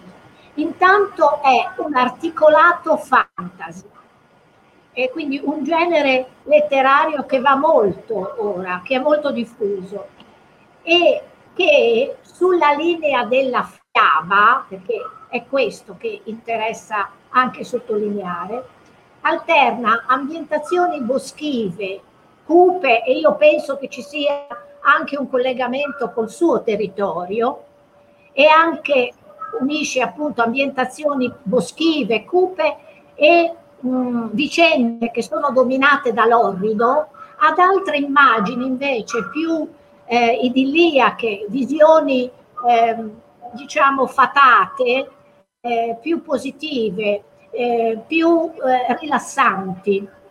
E allora io le chiedo, le pongo questa domanda, eh, come mai, per quali motivi, per quale finalità lei ha scelto proprio questo genere letterario? Sì, ma guardi, molto semplicemente il fantasy è il mio genere preferito. Io sono un amante del fantasy da sempre, eh, sia dal punto di vista letterario, anche per quanto riguarda il cinema e, o le fiction. Inoltre sono un appassionato di Tolkien da sempre. E quindi eh, non potevo che non scegliere questo genere. Infatti, anni addietro io scrissi un, un racconto che poi ho inserito in questo romanzo, è diventato il capitolo 7. E dopodiché le, le vicissitudini mi hanno portato a scrivere tutt'altro, perché il mio primo libro in realtà fu un'autobiografia che parlava eh, della disabilità e quindi un po' delle mie vicende personali. E terminato quel, roman- quel libro, però eh, niente, sono, sono, ritornato sul fantasy perché eh, la passione era, era troppo forte quindi non ho potuto che, che non tornare su questo argomento, ho ripreso, ho ripreso quel racconto, l'ho ampliato e, ho, e l'ho trasformato in, una, in, un romanzo. Io ritengo che il fantasy, diciamo, conceda allo scrittore una libertà che gli altri generi non concedono, ecco, sia per quanto riguarda le ambientazioni, ma anche per quanto riguarda proprio i personaggi e il loro carattere. Perché il fatto stesso di avere a che fare con eh, elementi magici, con esseri soprannaturali o comunque non umani, crea delle dinamiche anche psicologiche molto particolari e quindi sviluppa in questi, nei personaggi del romanzo dei caratteri molto forti e marcati, sia in negativo che in positivo. Sì, sì, eh, eh, mi ci ritrovo moltissimo in quello lei quello che lei ha sottolineato. È vero e lo vedremo anche attraverso la lettura e altri passaggi, logicamente. Senta, questo titolo è, è un bel titolo, no? Ehm, diciamo che fin dalle origini, l'incanto della luna rossa, fin dalle origini eh, per l'uomo la luna è sempre stata guardata con una con un occhio particolare, con, con un'intensità particolare, perché la luna è la complice degli innamorati, la luna è, è guardata nelle notti insonni dalle persone che eh, non riescono a, eh, sono irrequiete, non riescono a trovare una loro tranquillità interiore, quindi sono solitarie, ma anche è contemplata eh, da chi si pone degli interrogativi diciamo, esistenziali, contemplata così nella sua bellezza aerea, no? In quel caso è la luna d'argento, eh, che non risponde agli interrogativi esistenziali, è la spettatrice ma muta, come giustamente sottolineava Leopardi. E, e anche è stata ed è, continua ad essere una spettatrice inconsapevole eh, di, di, riti tribali e di riti satanici, eh, perché ancora questi avvengono purtroppo. E allora le chiedo, questo incanto della luna rossa, perché la luna rossa? Esattamente come, come ha appunto specificato lei, perché appunto anch'io ho notato che la luna da sempre affascina l'uomo, molto probabilmente più del Sole o, delle, o delle, degli altri astri, forse anche a causa della sua vicinanza che la rende molto molto visibile. E ho notato durante le ricerche che ho svolto su, su internet che proprio la luna piena le varie, viene, attribuita, viene utilizzata dalle varie culture e adesso vengono attribuiti diversi nomi.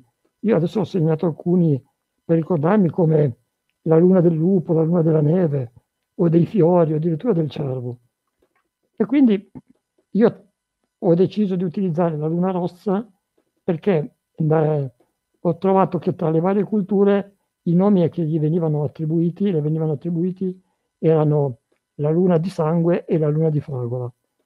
Al che io ho aggiunto la luna di fuoco perché questi tre nomi mi servivano perché eh, i Lemmic, gli, gli esseri umani e la setta delle Ser, che fa, sono protagonisti del mio romanzo, ognuno di loro attribuiva un diverso nome alla luna rossa e quindi mi serviva proprio per questo, per questo gioco. Infatti la luna nel mio romanzo, come lei ha specificato, viene utilizzata proprio per, per svolgere un rito, ha un ruolo fondamentale per svolgere un rito magico. Sì, sì, va bene.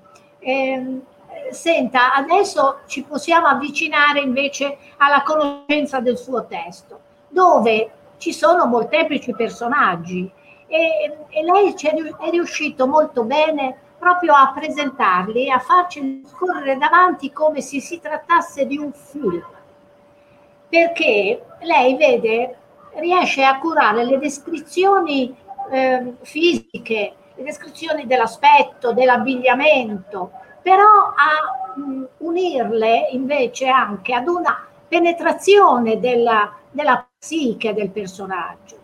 Eh? E in questo, guardi che mh, ci è riuscito bene proprio come faceva anche il grande Manzoni, no? nei suoi promessi Manzoni cosa faceva? eh, faceva delle descrizioni paesaggistiche che a parte quella iniziale no, per, per, introdurre l'argomento eh, erano sempre legate al personaggio che veniva dopo la descrizione paesaggistica quindi c'era un, una stretta unione poi ancora più la descrizione fisica del personaggio serviva per captarne immediatamente l'interiorità la personalità, la psiche di quel personaggio. E lei ci riesce, lo, eh, lo sottolineo, è proprio questo. Per cui io chiamo Susanna Stullese che ci proporrà il suo primo personaggio, che è Wick, eh, eh, attraverso la, la lettura.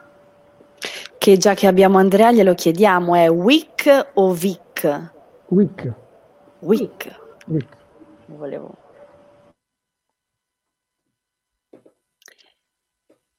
Di fronte a lui un uomo lo stava fissando con attenzione. I suoi corti capelli rossicci sfidavano la forza di gravità come gli aculei di un'istrice. Le basette si confondevano con la barba incolta.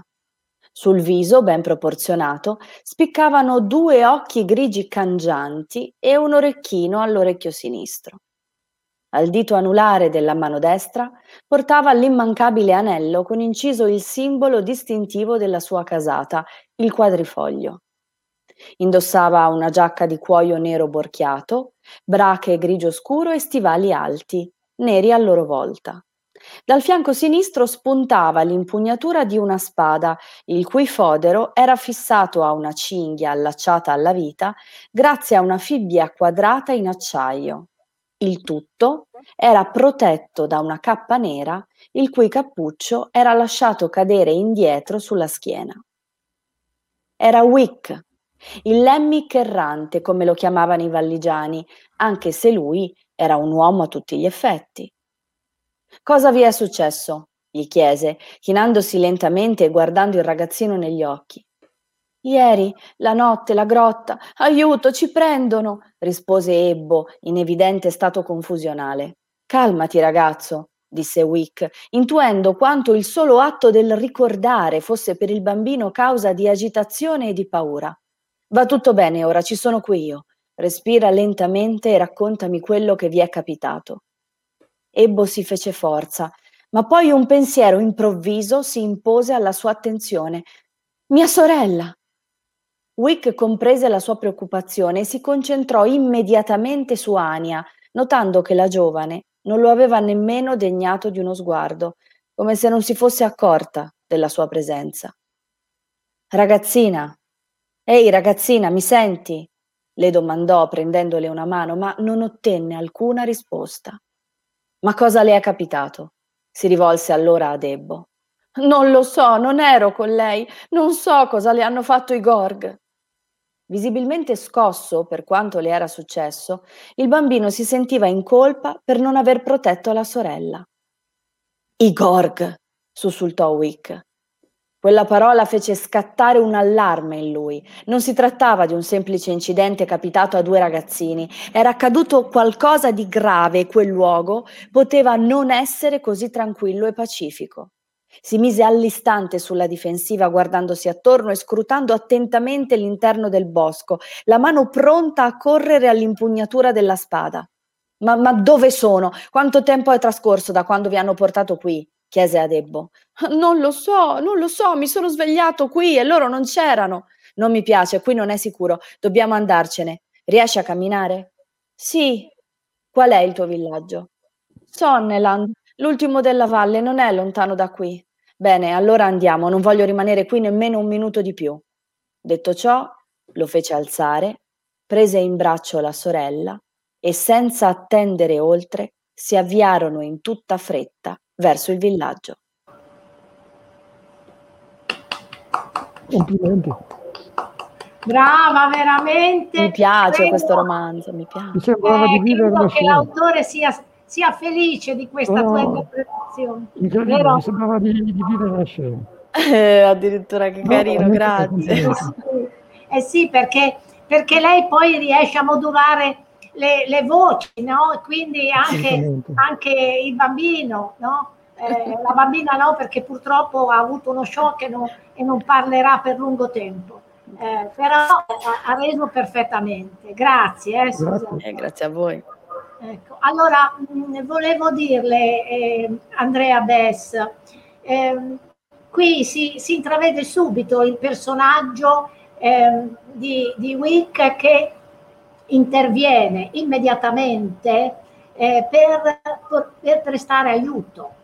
È, è innato in, in, lui l'istinto di, eh, di proteggere chi è in difficoltà, chi è in pericolo, qui avverte il pericolo e quindi non esita a mh, mettere a repentaglio la propria vita per difendere Ebbo e Ania. È vero? Sì, sì, esatto. E Wick è diciamo, il personaggio positivo della vicenda e la sua vita è stata condizionata da, da un tragico evento avvenuto durante la sua infanzia. Ma grazie all'amico Biel, che poi è colui che lo ha allevato, lui ha preso una strada positiva eh, volta verso il bene. Ecco. E quindi lui è diventato un po', lui è un uomo a tutti gli effetti, però è stato allevato da questo popolo dei Lemmic. Quindi lui è un po' una sorta di via di mezzo, lo chiamano Lemmic errante proprio per questo motivo, perché lui viaggia e vaga tra i, i due villaggi, tra i due popoli e comunque svolge la funzione di guardiano, sorvegliante del, della valle. Quindi la sua missione è fondamentalmente quella di proteggere la gente della valle, che è poi la missione che hanno i Lemmic. E quindi lui, in quanto allevato da loro, sente come sua. Va bene. Ecco, allora io passerei, perché è d'obbligo passare dal, da un personaggio protagonista, quindi positivo, a un personaggio antagonista. E allora le dico, chi meglio di Susanna Sturlese può presentare, potrebbe presentare un personaggio così forte carico come quello femminile di Gulweg, che è però, Susanna, misteriosa, molto importante. Mm. Prego. Arrivo. I passi lenti, a volte incerti, a trascinare il corpo vecchio e stanco, appesantito dagli anni, tuttavia non cessavano. Era sospinta in avanti dal rancore che come un fuoco ardeva dentro di lei e le donava l'energia necessaria. Tornerai da me, sussurrò a se stessa. Maledetti, maledetti tutti. Il sole era alto in cielo e la strada di fronte a lei correva diritta per poi scomparire all'orizzonte. Al suo fianco il fiume Nur scorreva impetuoso in direzione opposta alla sua. Come un vecchio libro che abbandonato su di uno scaffale col tempo ingiallisce e si lacera, anche lei, abbandonata da tutti, ne aveva seguito la stessa sorte. Tutto in lei lasciava intravedere quello che un tempo era stato un animo nobile e gentile, ridotto ormai a un lontano ricordo. I lunghi anni, dominati dalla sofferenza e dal rancore, avevano mutato profondamente il suo aspetto. I lunghi capelli, un tempo fluenti e di color nero corvino, erano ora secchi e grigi. Le labbra piccole e sottili, dai contorni ben delineati, avevano abbandonato il colorito rosso ciliegia per dare spazio a un blu cianotico. Il viso era scarno e gli occhi spenti non riflettevano più nulla, come uno specchio appannato. Tuttora dipingeva una figura stanca e triste. Una vecchia tunica e un mantello logoro erano le sue uniche protezioni e sotto di essi il corpo era ricoperto di unguenti e avvolto in uno stretto bendaggio. Il freddo gelo invernale le penetrava nelle ossa, indolendole i muscoli e affaticandole il respiro, ma lei, nonostante il fisico fragile provato dagli anni, non percepiva niente di tutto ciò. La sua sofferenza e l'odio che nutriva verso i suoi simili la rendevano immune ai vari patimenti traendone l'energia necessaria per andare avanti. Ecco, grazie, grazie ancora, bravissima. Eh, volevo chiedere ad Andrea Bess, questa figura femminile che rappresenta l'odio, rappresenta la sete di vendetta e quindi rappresenta anche il degrado, oltre che interiore anche fisico. Eh, perché? Perché ehm, viene, viene, così marcatamente sottolineata.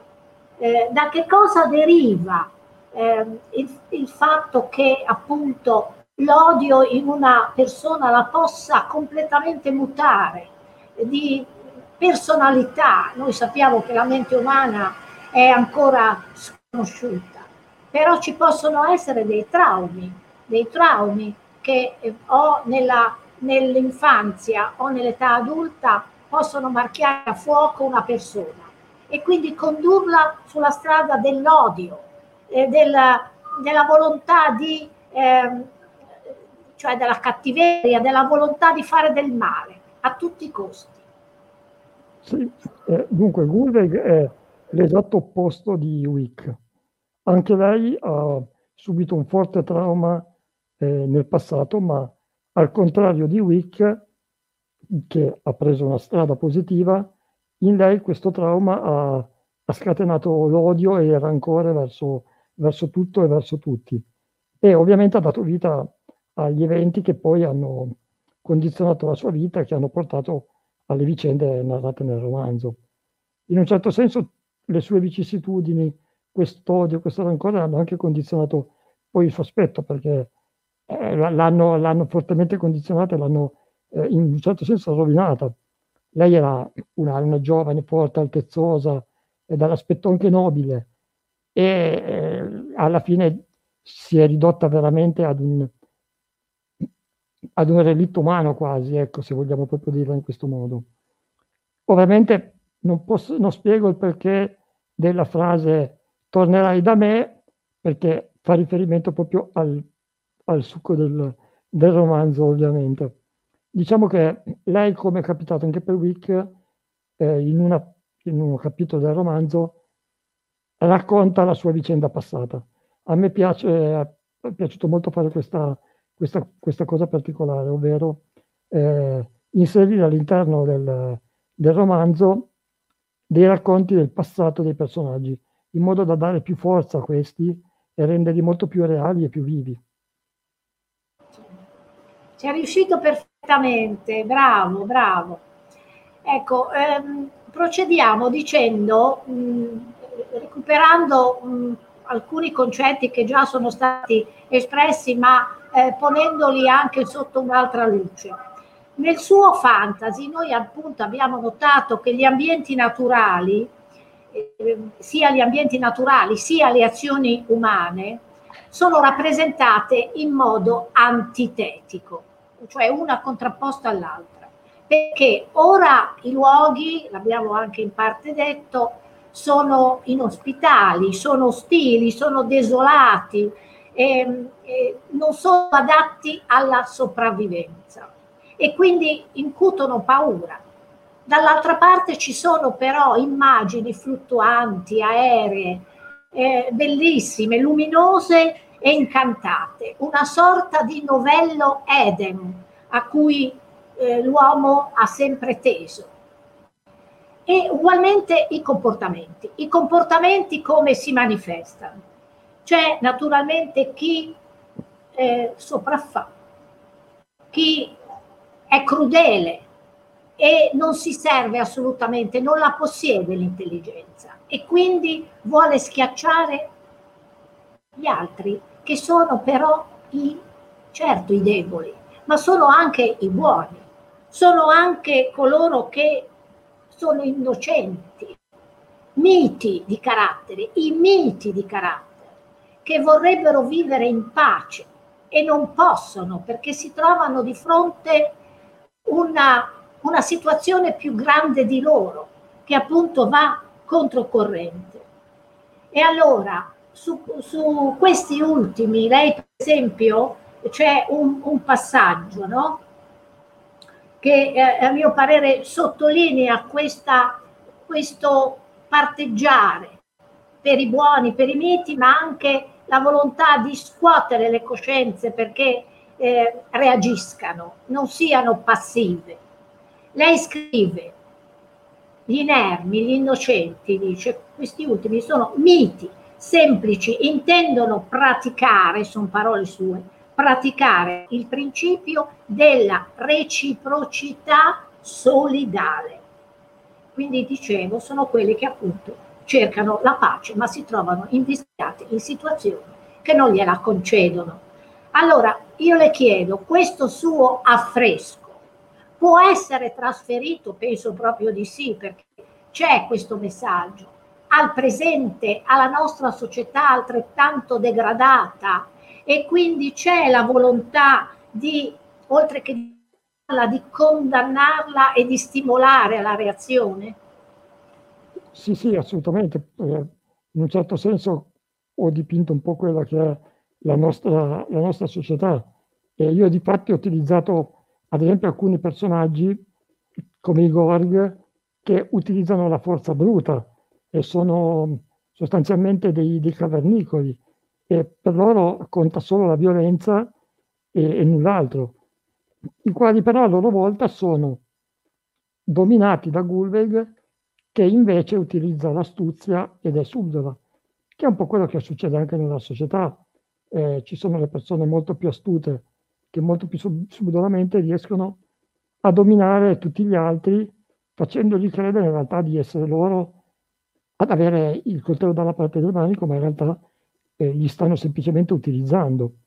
Mentre dall'altra parte vi è un popolo come i Lemmic che attua i principi di, di solidarietà di condivisione e anche verso, non solo verso loro stessi, ma anche verso gli altri. Infatti, eh, come già spiegato prima, i Lemming sono i, coloro che vigilano a protezione degli esseri umani. Quindi, come anche nella nostra società, c'è chi fortunatamente vuole mettere in pratica questo principio di solidarietà e spendersi per il bene altrui, magari sacrificando molto della, della propria vita. Pensiamo anche a chi eh, va nei paesi del terzo mondo e quant'altro, insomma, gente che spende l'intera vita per aiutare il prossimo, magari trascurando la propria, i propri familiari e, e la propria carriera anche. Giusto, giusto.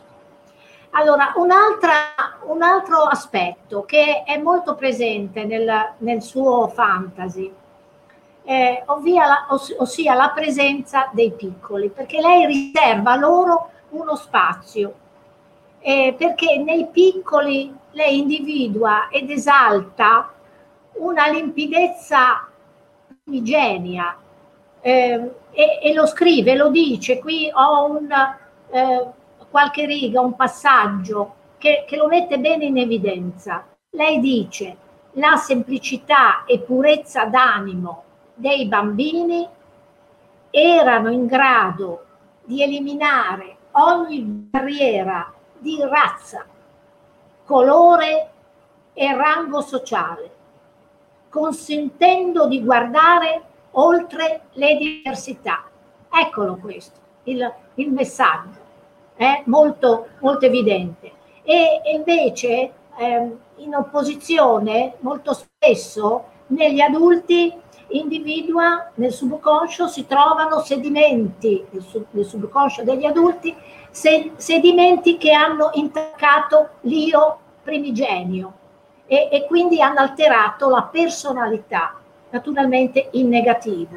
Ne hanno condizionato comportamenti e reazioni. E, e, e, aggiungo che non a caso c'è il suo personaggio, poi lo, lo vedremo in chiusura anche questo Biel, c'è il suo personaggio Biel che afferma, è appena una riga ma significativa, c'è sempre da vedere, malgrado le apparenze.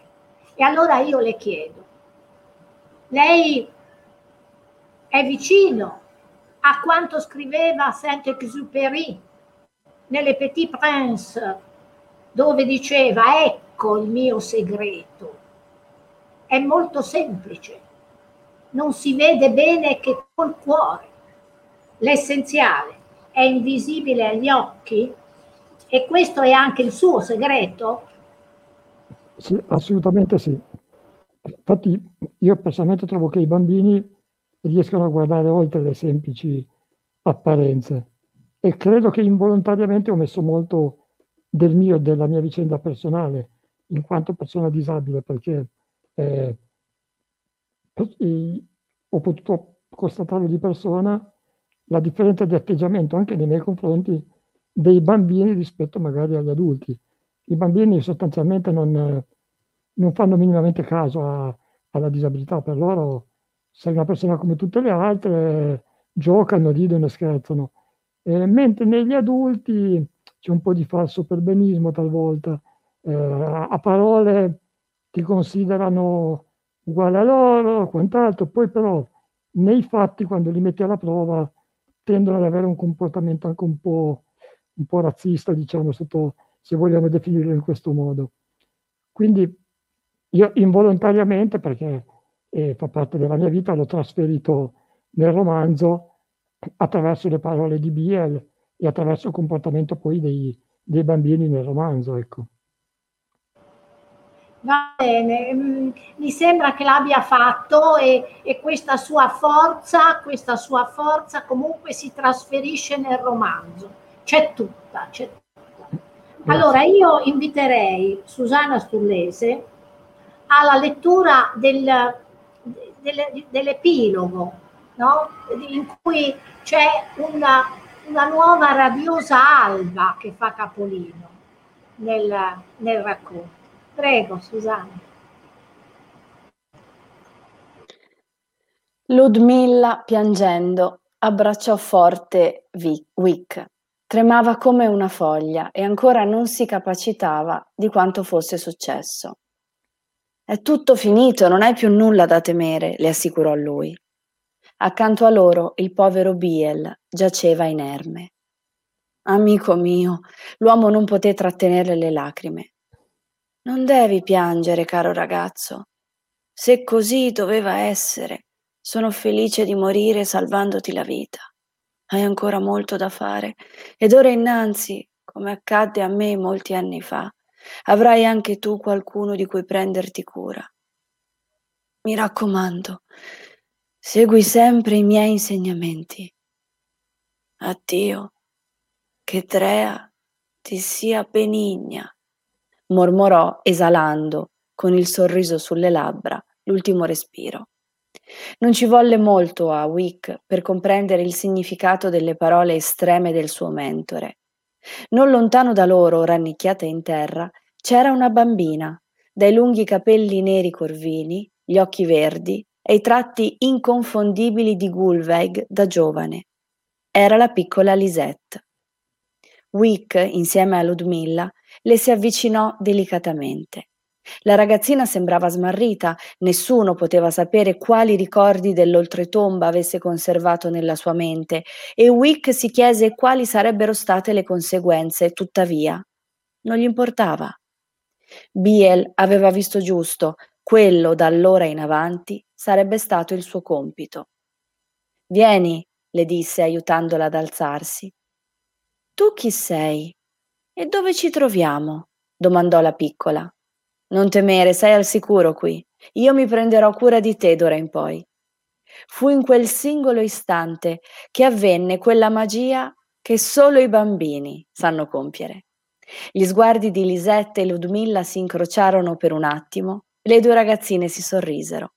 Era un sorriso sincero e innocente che rispecchiava la purezza delle loro anime. Wick le prese entrambe per mano e i tre si avviarono verso una nuova vita. Brava, bravissima Grazie. e complimenti anche all'autore perché effettivamente Grazie. c'è questa, in questa lotta tra il bene e il male, l'autore vuol mettere in evidenza il, il fatto che talvolta il prezzo che si paga è altissimo, è altissimo, però non è, è profondamente ingiusto, insensato eh, fare dei passi indietro ritirarsi, stare a guardare senza muovere un dito. Ecco, questo è, è, è pericoloso. Quindi il, lei che appunto è un lottatore eh, spinge, lo ripeto, a, a lottare. E quindi c'è questo epilogo in cui sciogliendosi le tensioni il bagaglio si riempie di speranze. E, e, e, questo, ecco, le volevo fare un'ultima domanda e poi eh, chiudiamo, eh, cioè mh, lei può ancora aggiungere ehm, sì. in relazione naturalmente al brano letto o quello che crede, però le volevo anche chiedere se ha avuto un influsso sulla sua scrittura ehm, le, le, quella di mh, le, i romanzi, i romanzi eh, fantasy, umoristici e, e, non solo, anche satirici e anche filosofici, a fantasy, di Terry eh, Pretek. No, in realtà no, devo, devo essere sincero, no, no. Io sono stato molto influenzato, devo dire, da Tolkien, come ho già specificato prima, e, essendo l'autore mio preferito, eh, ho letto sostanzialmente tutto di Tolkien, quindi in un certo senso avrete notato che qualcosina Wick di Aragorn lo, lo riprende, anche se non completamente. Io ho tentato addirittura proprio di dare un taglio dal punto di vista fisico moderno al personaggio con i capelli corti e rossi, questo per evitare di cadere nel, nel solito stereotipo del, del, protagonista col capello lungo e, e la barba incolta e quant'altro. Quindi, però la, diciamo, il, l'influenza di Tolkien si, è, si, si, si, vede in certi aspetti del mio romanzo. Ecco. Invece per quanto riguarda il brano finale, voglio solo aggiungere che in effetti quanto abbiamo detto prima sui bambini lo, lo si evince da questo brano finale quando le due bambine si capiscono con un semplice sguardo, un sorriso. Questo proprio a sottolineare come i bambini sanno andare oltre basta uno sguardo, non c'è bisogno di parole, null'altro, ecco. Basta poco, ai bambini basta esatto. poco. Eh? E, quindi, e, quindi, vede che ritorna quel discorso eh, che si faceva, che è, è, importante la formazione, perché poi l'adulto, l'adulto che tende a cambiare, eh, deve però eh, nel, nel, momento in cui ha dei piccoli davanti, ehm, dare dei messaggi che devono essere quelli che sta dando lei. Sì, inoltre poi l'adulto comunque volutamente deve fare i conti col suo passato.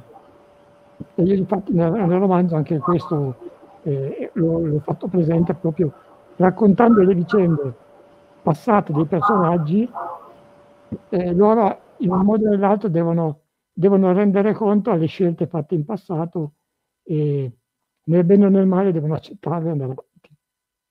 Va bene, allora invitiamo gli spettatori ad acquistare il suo romanzo perché ne vale la pena. Vero Susanna? Chiedo scusa se ogni tanto ho problemi a parlare, ma ogni tanto ho dei problemi con la respirazione, quindi chiedo scusa. Ma non si preoccupi, è stato chiarissimo, eh? È stato no, sono contento. Io mi complimento per l'intervista, sentendola mi è venuto in mente il detto eh, dimmi il tuo genere letterario preferito e ti dirò chi sei. Eh, sentendo parlare Andrea, eh, non ho avuto difficoltà a capire il suo genere letterario eh, perché mh, mm, lo scrittore eh, si è immerso in una realtà eh, che ehm, ha fatto emergere il suo carattere, il suo carattere in, interno. Eh, sicuramente lui ama questo genere di libro, ama fantasticare, ama scrivere, ama viaggiare con la mente perché probabilmente a causa della sua malattia non può permettersi di farlo, però eh, la sua mente riesce a togliere quei blocchi, quei freni eh, che eh, riescono a farlo viaggiare, viaggiare eh, e col suo libro è riuscita a trasmettere la sua voglia eh, di, di, farci fantasticare in, in, qualche, in qualche maniera. Eh, intanto le chiedo se è così, se mi conferma eh, questa, mh, questa cosa che mi sono creata nella mente eh, la prima ehm, cosa. La seconda, ehm, vorrei sfatare che non è sempre così, non è che dietro un, un disabile eh, si trova, cioè ci sono ehm, degli stereotipi. Ehm, dietro il disabile spesso c'è anche molta sensibilità ehm, che una persona normale che magari deve correre tutta la vita eh, non riesce neanche a, a, trovare quelle sottigliezze della vita, quelle, quei particolari, quei momenti ehm, e non siete neanche poi così fragili tutto sommato. Eh, vi accorgete ehm, in maniera più... Mh, vi avvicinate sicuramente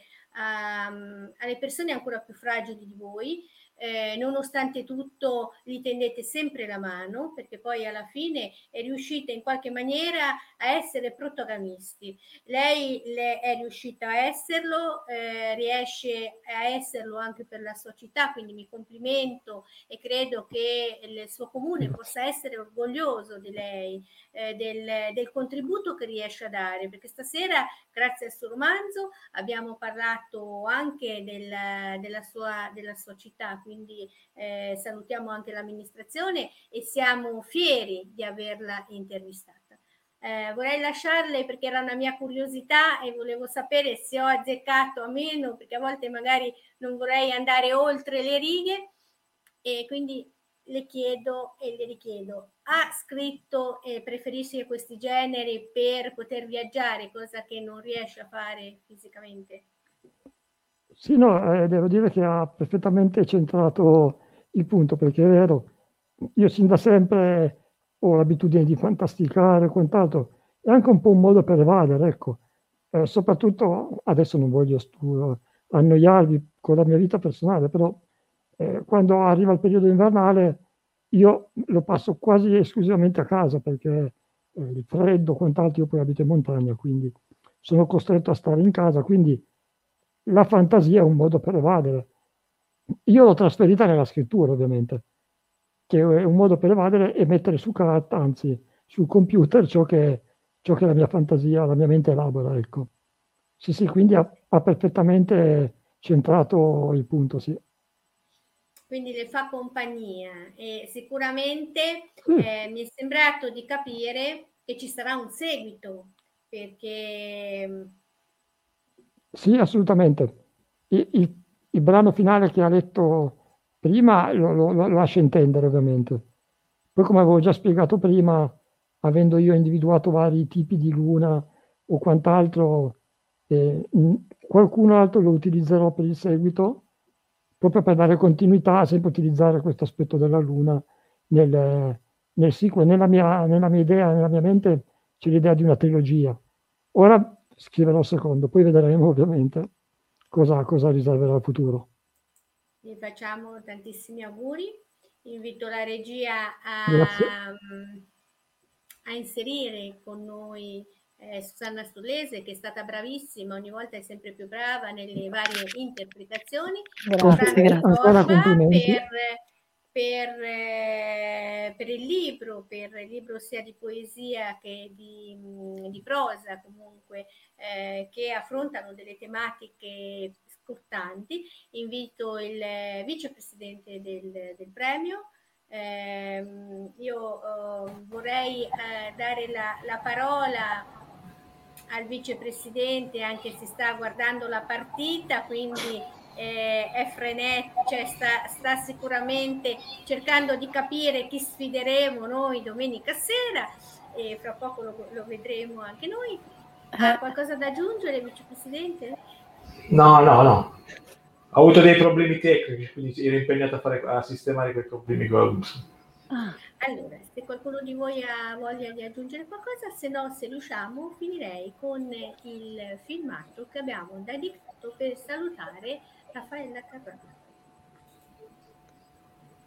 Non aggiungo niente e ringrazio moltissimo Franco e Andrea, perché se loro non scrivono, io non leggo. Quindi, Quindi Susanna... Complimenti. Grazie a voi complimenti.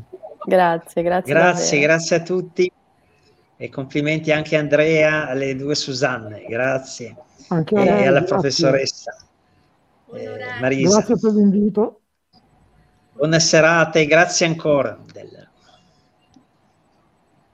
Buona serata a tutti. Buona serata. Ci.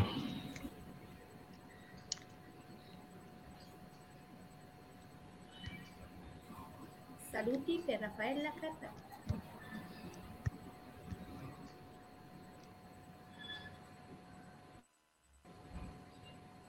Non parti.